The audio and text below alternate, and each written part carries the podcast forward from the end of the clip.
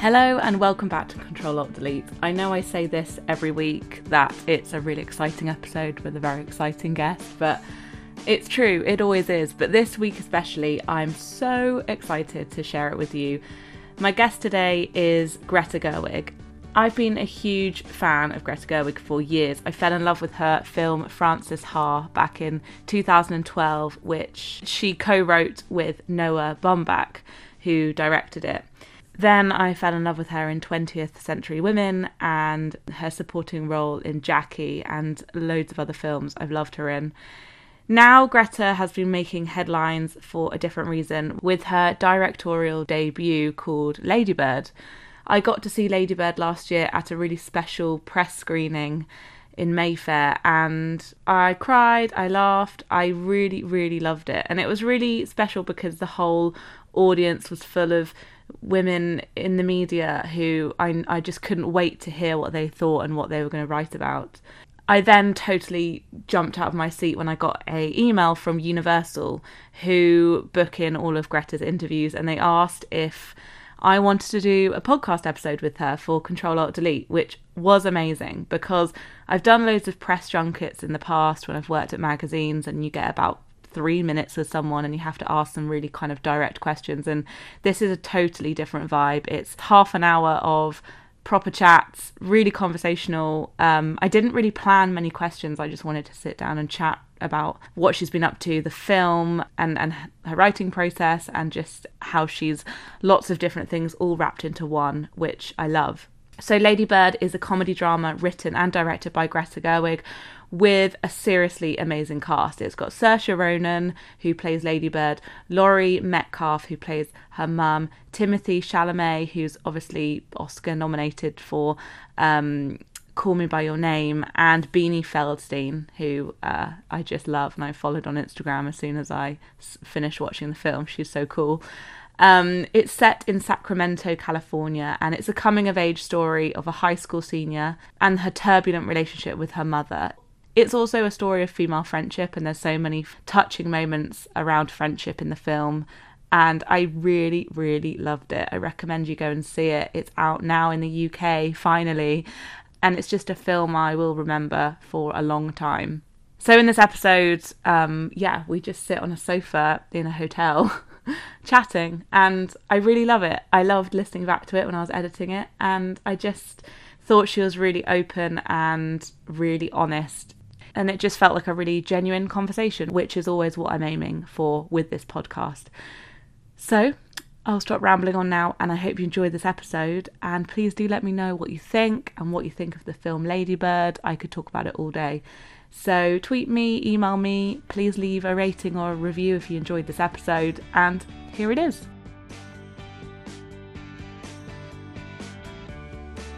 Welcome, Greta Gerwig, to my podcast. Thank you so much. Thank you for having me. Thank you. I am a huge fan of yours, and my favourite film is Frances Ha. Oh, my yes, new favourite film you. is Ladybird. um, but I just, yeah, I just wanted to thank you first of all because that was the first film that I'd seen female friendship mm. in a really raw, real way. Thank you. And then Ladybird as well. I know that's not like the main plot of the film, but I cried so much with those friendship scenes. Yeah, yeah. I mean, I, I the two actresses, uh, Saoirse Ronan, who plays Ladybird, and then Beanie Feldstein, who plays her best friend. Beanie Feldstein is like, oh, she's a dream.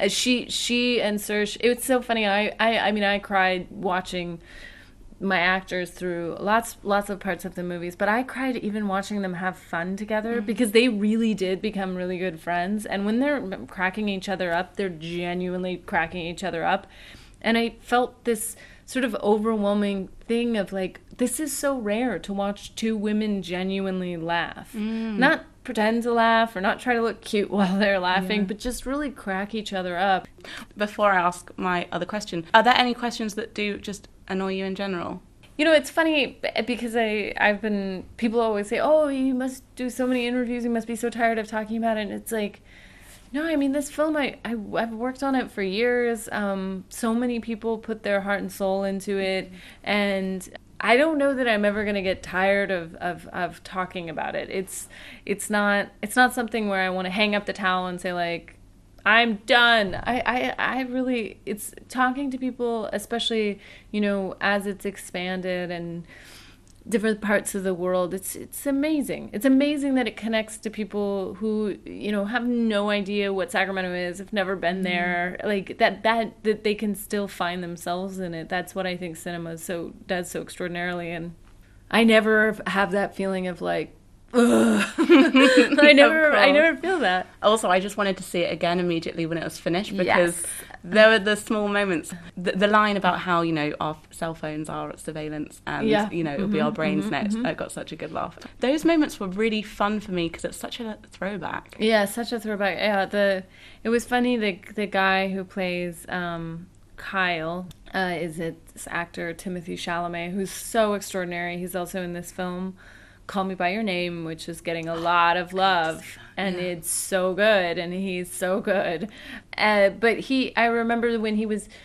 I cast him and we were talking about the part, and he was sort of saying, Well, like, is Kyle a bit stupid? And I was like, No, Kyle's really smart. And he was like, Well, but he says all this stuff that's sort of ridiculous. And I was like, It might be a little ridiculous, but actually, he, he does kind of know what he's talking about. And he was like, Well, I don't know what you mean. So then I gave him all these books that were things that I had read and really liked about, like, the emergence of the internet and the surveillance state and um, you know people's history of the united states and and these sort of these books that had meant a lot to me that refigured history and looked at our use of technology. And i gave them to him and he he flipped through them and then he he came back and he said whose notes are in the margins who underlined these books and i was like oh they're my books i did that and he was like whoa you're really into this oh yeah I that that's true. And he said people will think people will watch this movie and think you're Ladybird, but actually you're Kyle. You're actually a conspiracy theorist. I was like, no, I mean clearly there are surveillance devices. I love um, that. I but it but I do I think I'm always interested in moments when technology or or anything that's emerging isn't quite there yet. Um, I think it's a fascinating moment. And I think it gets laughs as well because he's like, it's 2003, isn't it? So he's like predicting, and we're all there in 2017, like, yeah. Mm-hmm. Yeah, that's gonna happen. But you're not on social media yourself, are you? No, I'm not. I'm not on any social media. It's probably because I'm Kyle.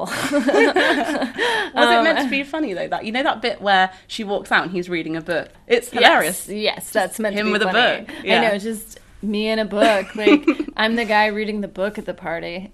And that's so. That's the cool guy now, though. Well, it always Yeah. was in, in Well, my eyes. I mean, to a certain kind of girl, that was the cool guy. Yeah. I mean, any guy who just like read a bunch of things and told you you were wrong was really exciting. Mm. I learned that there's a word for this now. Somebody told me negging. Have oh you heard this? yeah, negging. Yeah. Yeah, I know. I mean, this is why I if you if you're not on Twitter, you don't know the cool new lingo. But like all my favorite writers, you included, aren't on it. So I'm thinking maybe I should follow in your footsteps No, because I, I mean, I think it's an amazing tool, and I think it's it's something that's really like connected people and facilitated interesting conversations, and and I think it's it's a wonderful thing. I mean, I personally am not on it because I felt like every time. I mean, when I was in college, Facebook started, and I was on Facebook for about six months. Um, I found it very stressful because it felt like I was creating this image of myself that may or may not have been actually true. Mm-hmm. Like this idea, this attempt to look cool or something. Not like here's me with all my friends, but like there was a section at the beginning of Facebook where you like list what are your favorite books and what are your favorite movies and music and it was this sort of desperate attempt to seem really smart and well informed and I felt like it was a little bit of a lie and anyway, I deleted it because I was like, God, this is just stressful.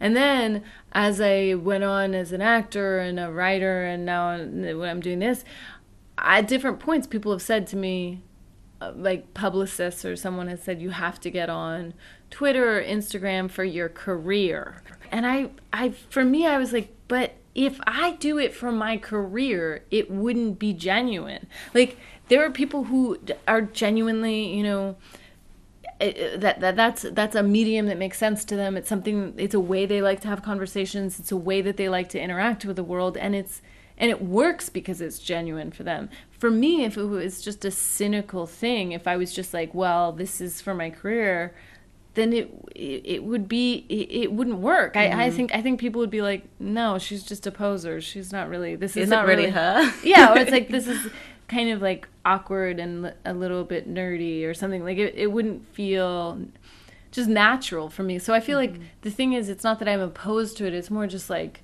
you got to do what feels right to you. and it just never felt right to me. And it's like if it did, I would have already done it. And I'm not going to start doing it now because it's a good career move. Mhm. And when I think when younger people ask for advice in career, you know, career Yeah. advice, and they're saying, "Should I be on it?" I I always say that to them. I'm like, if you want to be, you should do it. But if you don't know what you want to say, maybe it's not right for you. Maybe it's not right for you, but I mean, there's like, I there's certainly like, you know, there are people, there are phot- amazing photographers who have accounts on like Instagram who, or you know, cinematographers too, or or people who just, you know, they, they get excited about using it in some creative way that's um that's that's really that's really speaks to them and and that's real for them. But if not, just you don't have to do it. Yeah. Do you still get distractions though? Because I, I last night at get the a Q and A, million when you were saying that you overwrite, I thought that was so interesting. Like kind Oh. of uh-huh. just the 350 pages Yeah. kind of craziness, and then and then this genius thing at the end of it. If it's not Twitter, is there anything that you find distracting? Oh, well, I can fall into an internet K-hole just as well as the next person. I mean, I'll get like obsessed with bears or something and then need to know everything about bears and like what kind of bears, like do all bears hibernate or do only some bears hibernate? Like how do bears get birth? Do bears have teats? I'm not sure. Like I go into I I get kind of crazy about certain subjects. So like for me the internet even not being on these social media platforms I is just the most distracting place for me. Also a really interesting place, but very distracting. And also I can be distracted just by literally anything at all in my apartment or in the world. I spend an awful lot of time just wasting time when I'm supposed to be writing. And it's taken me a long time to accept that that's just part of it and to not go into a, um, a shame spiral of self loathing where you hate yourself for wasting time, then you hate yourself for hating yourself for wasting time, then you hate yourself again, then you waste more time, and then you can't start now because you got to hate yourself more, and then you're just in this crazy thing. And that that's the thing that really stops you. It's like you're going to waste time. If you're working on anything creative, it's gonna you're gonna have time wasting things. And I think there's a sort of cultural myth of an artist who's just relentlessly working, and maybe those artists exist. I have never met them. Mm. I have 100% never met those people. Most people I know who make art spend some time that they're wasting. I guess, I mean, I just went to the Modigliani exhibit at the Oh, Tate, yeah. And there was a bunch of like little placards that said like Modigliani would work for hours and hours and never stop. And I was like, but he was addicted to absinthe. I'm pretty sure there were some moments where he didn't do it. Yeah, and of course, getting out the house is, is crucial to the letting Yeah, it kind of of, breathe and stuff. And Yeah, I was like, he was hanging out with a bunch of ladies in Paris and drinking and partying, and I. It's like. I don't know that he was just nose to the grindstone the whole time. That's that's not what was going on. also, how do we know that? Because I feel like there was no surveillance of his. You know, there's no Yeah. social media back then, so I he- know. he- maybe people romanticize it a little bit. Yeah, and I also think it's sort of like like I'm very I'm very aware. I try to be very honest about like it takes me a long time to write, and I try to be honest about being lazy. I try to on, be honest about like you know writing a 350 page script and then trying to cut it down because I do not want to perpetuate the myth that it's just. Uh, that I'm a superior being. I am not a superior being. I do not have gifts that are outside of um, the, the the realm of just you know a normal ability to work. I'm super distractible. I'm can be really lazy, um, and I've gotten through by some combination of you know hard work and luck and different things. But I think there's a lot of myth making around what it means to be a writer, and I. I, I, I think I want to dismantle some of it because um, I don't know that it's helping people who want to write. Even like the idea of like people who talk about um, I'll write for hours and hours and I'll look up and it's eight hours later and I'm like, yeah, that's never that's never happened to me. I've never been like, oh, the whole day. It's like people are like, oh, you know, I'm always forgetting to eat. I was like, I've never once forgotten to eat. That's not that that's not an issue I've ever had. Um, so I don't know where these people are who write for eight hours and don't notice or forget to eat, but I'm not them, and and I think most people aren't. I, I'm saying all this, and while I'm saying it, I'm thinking, I'm sure there are exceptions to this, and I'm sure that there are people who do write for eight hours and don't notice. I'm just, I just don't do it. It's a really nice message to say. Can, you can do it, but whatever way you want to do it. Whatever way you want to do it, and it's also like, yeah, there are moments of transcendent inspiration where you're like, I don't know where that came from, and it was so wonderful. But a lot of it's just a slog.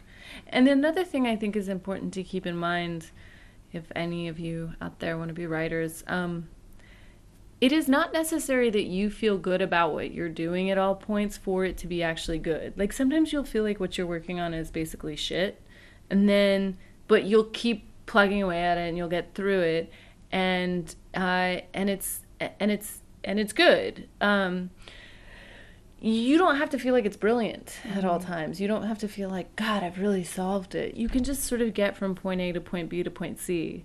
You can allow it to be boring and you mm-hmm. can allow it to be kind of just drudgery and and and it doesn't mean eh, because you're not you know high on inspiration it's mm-hmm. it's it doesn't mean it's not good Yeah. Oh, I needed to hear that because I'm in the middle of a like a slump. Oh, so I'm like yeah. you're speaking directly to me right i now. have so. a i have a little note uh, note that i put up on my bulletin board um with the intention that I would write at a desk, I never end up writing at a desk. I always end up laying on the bed. um, um, but on my bulletin board, um, um, it's a note that says you're allowed to be boring because I think sometimes there's mm. this need to like entertain or dazzle when you're Yeah. writing, and it's like, no, you're allowed to be boring. Like, write the most boring version of this. Mm-hmm. And like, it can free you to actually find what's interesting about a character or about a scene because you've let yourself stop trying to entertain everybody all the time. Yeah. There's And- nothing wrong with like a one out of ten day. Yeah, Because I yeah. feel like every day has to be like Instagram worthy perfection, but it's No. not the case. It's okay. You can be you can be boring. I think it's it's a coincidence, but a lot of Mm-hmm. my guests are kind of like these amazing people who have so many different things going on. Mm. Um, I'm actually writing a book on. Um, it's called the multi hyphen method, and it's about um, like saying no to basically being one one thing. Mm-hmm. Yeah. it's it's for everyone, but I think there's like a gendered thing on it slightly, just because I Yeah. think people want to put like women in boxes and be like, what do you do? Mm-hmm. Do you? I feel like you're. It's like Nora Ephron is like, and you. Yeah. You can't sum up really what you do Right. easily. Right.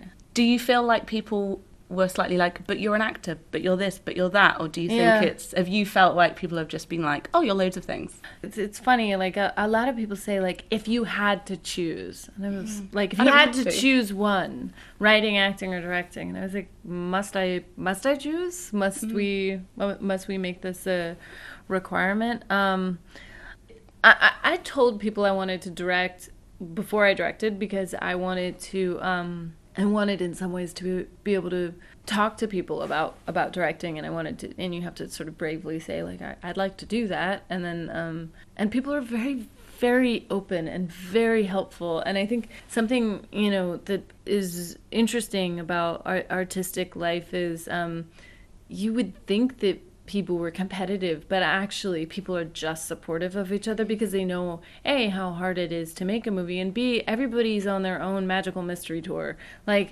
there's no way I'm going to make someone else's film or they're going to make my film. That just doesn't happen. So, i- and it's a pretty solitary endeavor too for, for lots of chunks of it. So, being able to talk to someone else about how to make something is it's it's really super fun.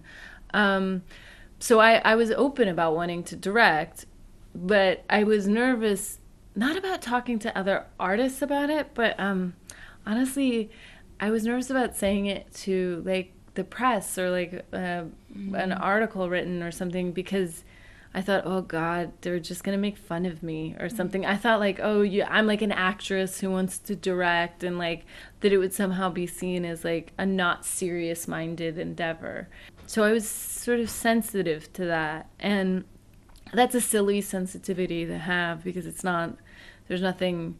I mean, you either do it or you don't. You don't have to worry what people think about it. About it, but um, I felt like, yeah, there, you know, there was a bit of like uh, feeling like I wanted to be so prepared and so ready to do this because I so didn't want to give people a reason to think that I was unserious or something. You know, I, I still wanted to be like, I have a right to be here. And um, Yeah. you know, maybe it's over, overcompensating.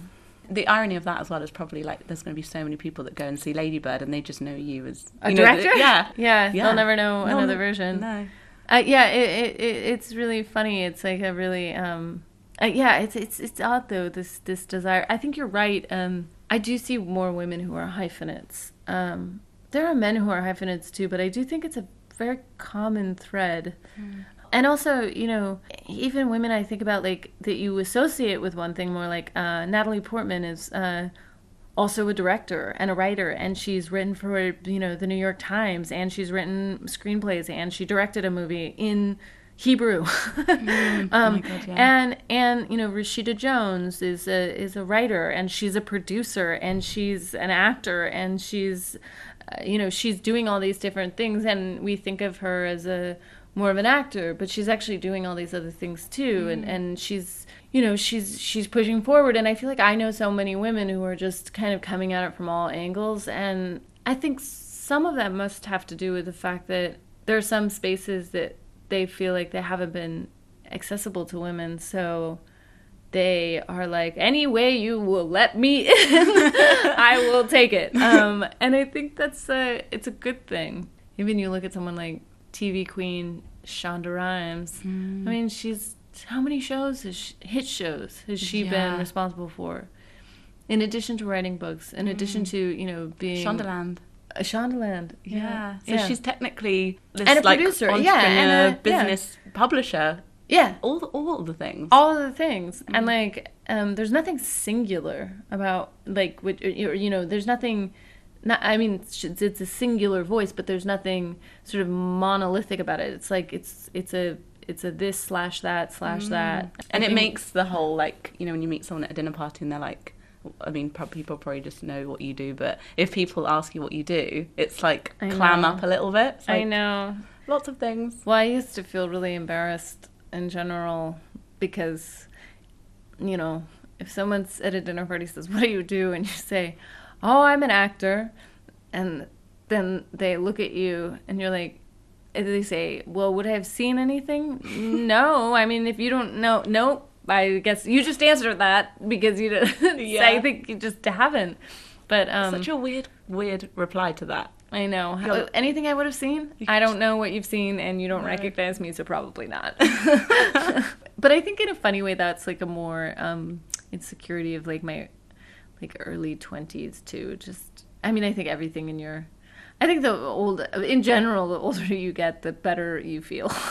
as far as I can tell, I feel better at thirty four than I felt at twenty four, and I feel better at twenty four than I did at fourteen. I've never felt better than I did at 10, but you know, maybe I'll get that way at 80 again. It was so nice to see you and um, kind of clearly so close last night as well. And I think she called you like the mother hen or something. yeah, yeah, Um, I'm a bit yeah. of a mother. It's so funny whenever we do these Q&As or we we do interviews together, we always find it we're we're we're always holding hands.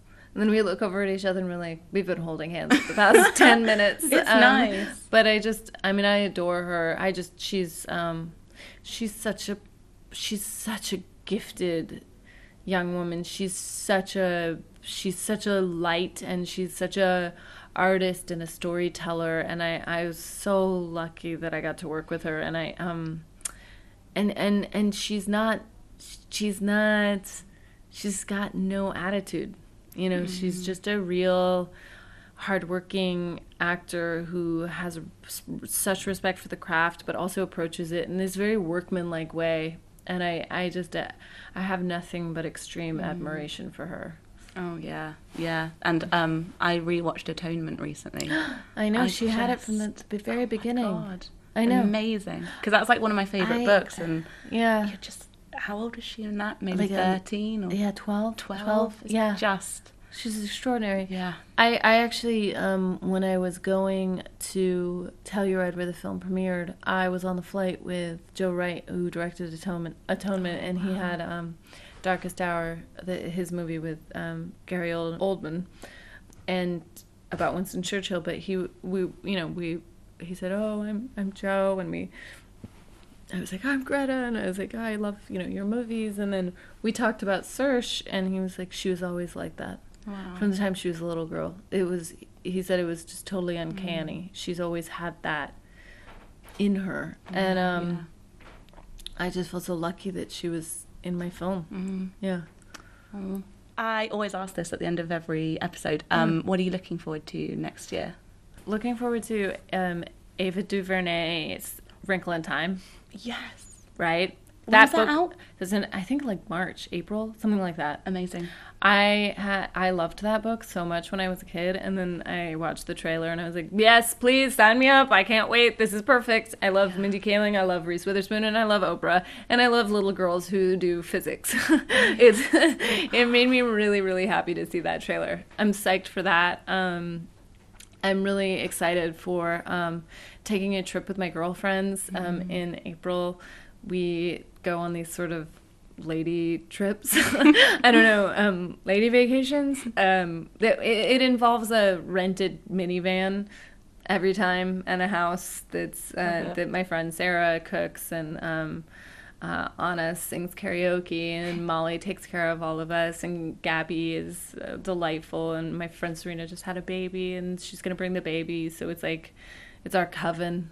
I Oh, don't know. that It's our amazing. it's our witch time, and then I'm excited to. Um, I'm I'm writing something that I'm going to direct, but before I direct again, I'm going to be in a movie directed by Mia Hansen-Løve, uh, who's a French director who I really adore, and um, that will be shot on the island that Ingmar Bergman lived on uh, Wow. in July. So those Oh are the God. things. So those are the things I'm looking forward to: Ava DuVernay's Wrinkle in Time, Lady Trip, and movie on Bergman Island with Mia Hansen-Løve. Oh, amazing. Yeah. Um, thank you so much. Thank you. That's Nice like to one of my talk to you. episodes. Thank you. Oh, that's so nice.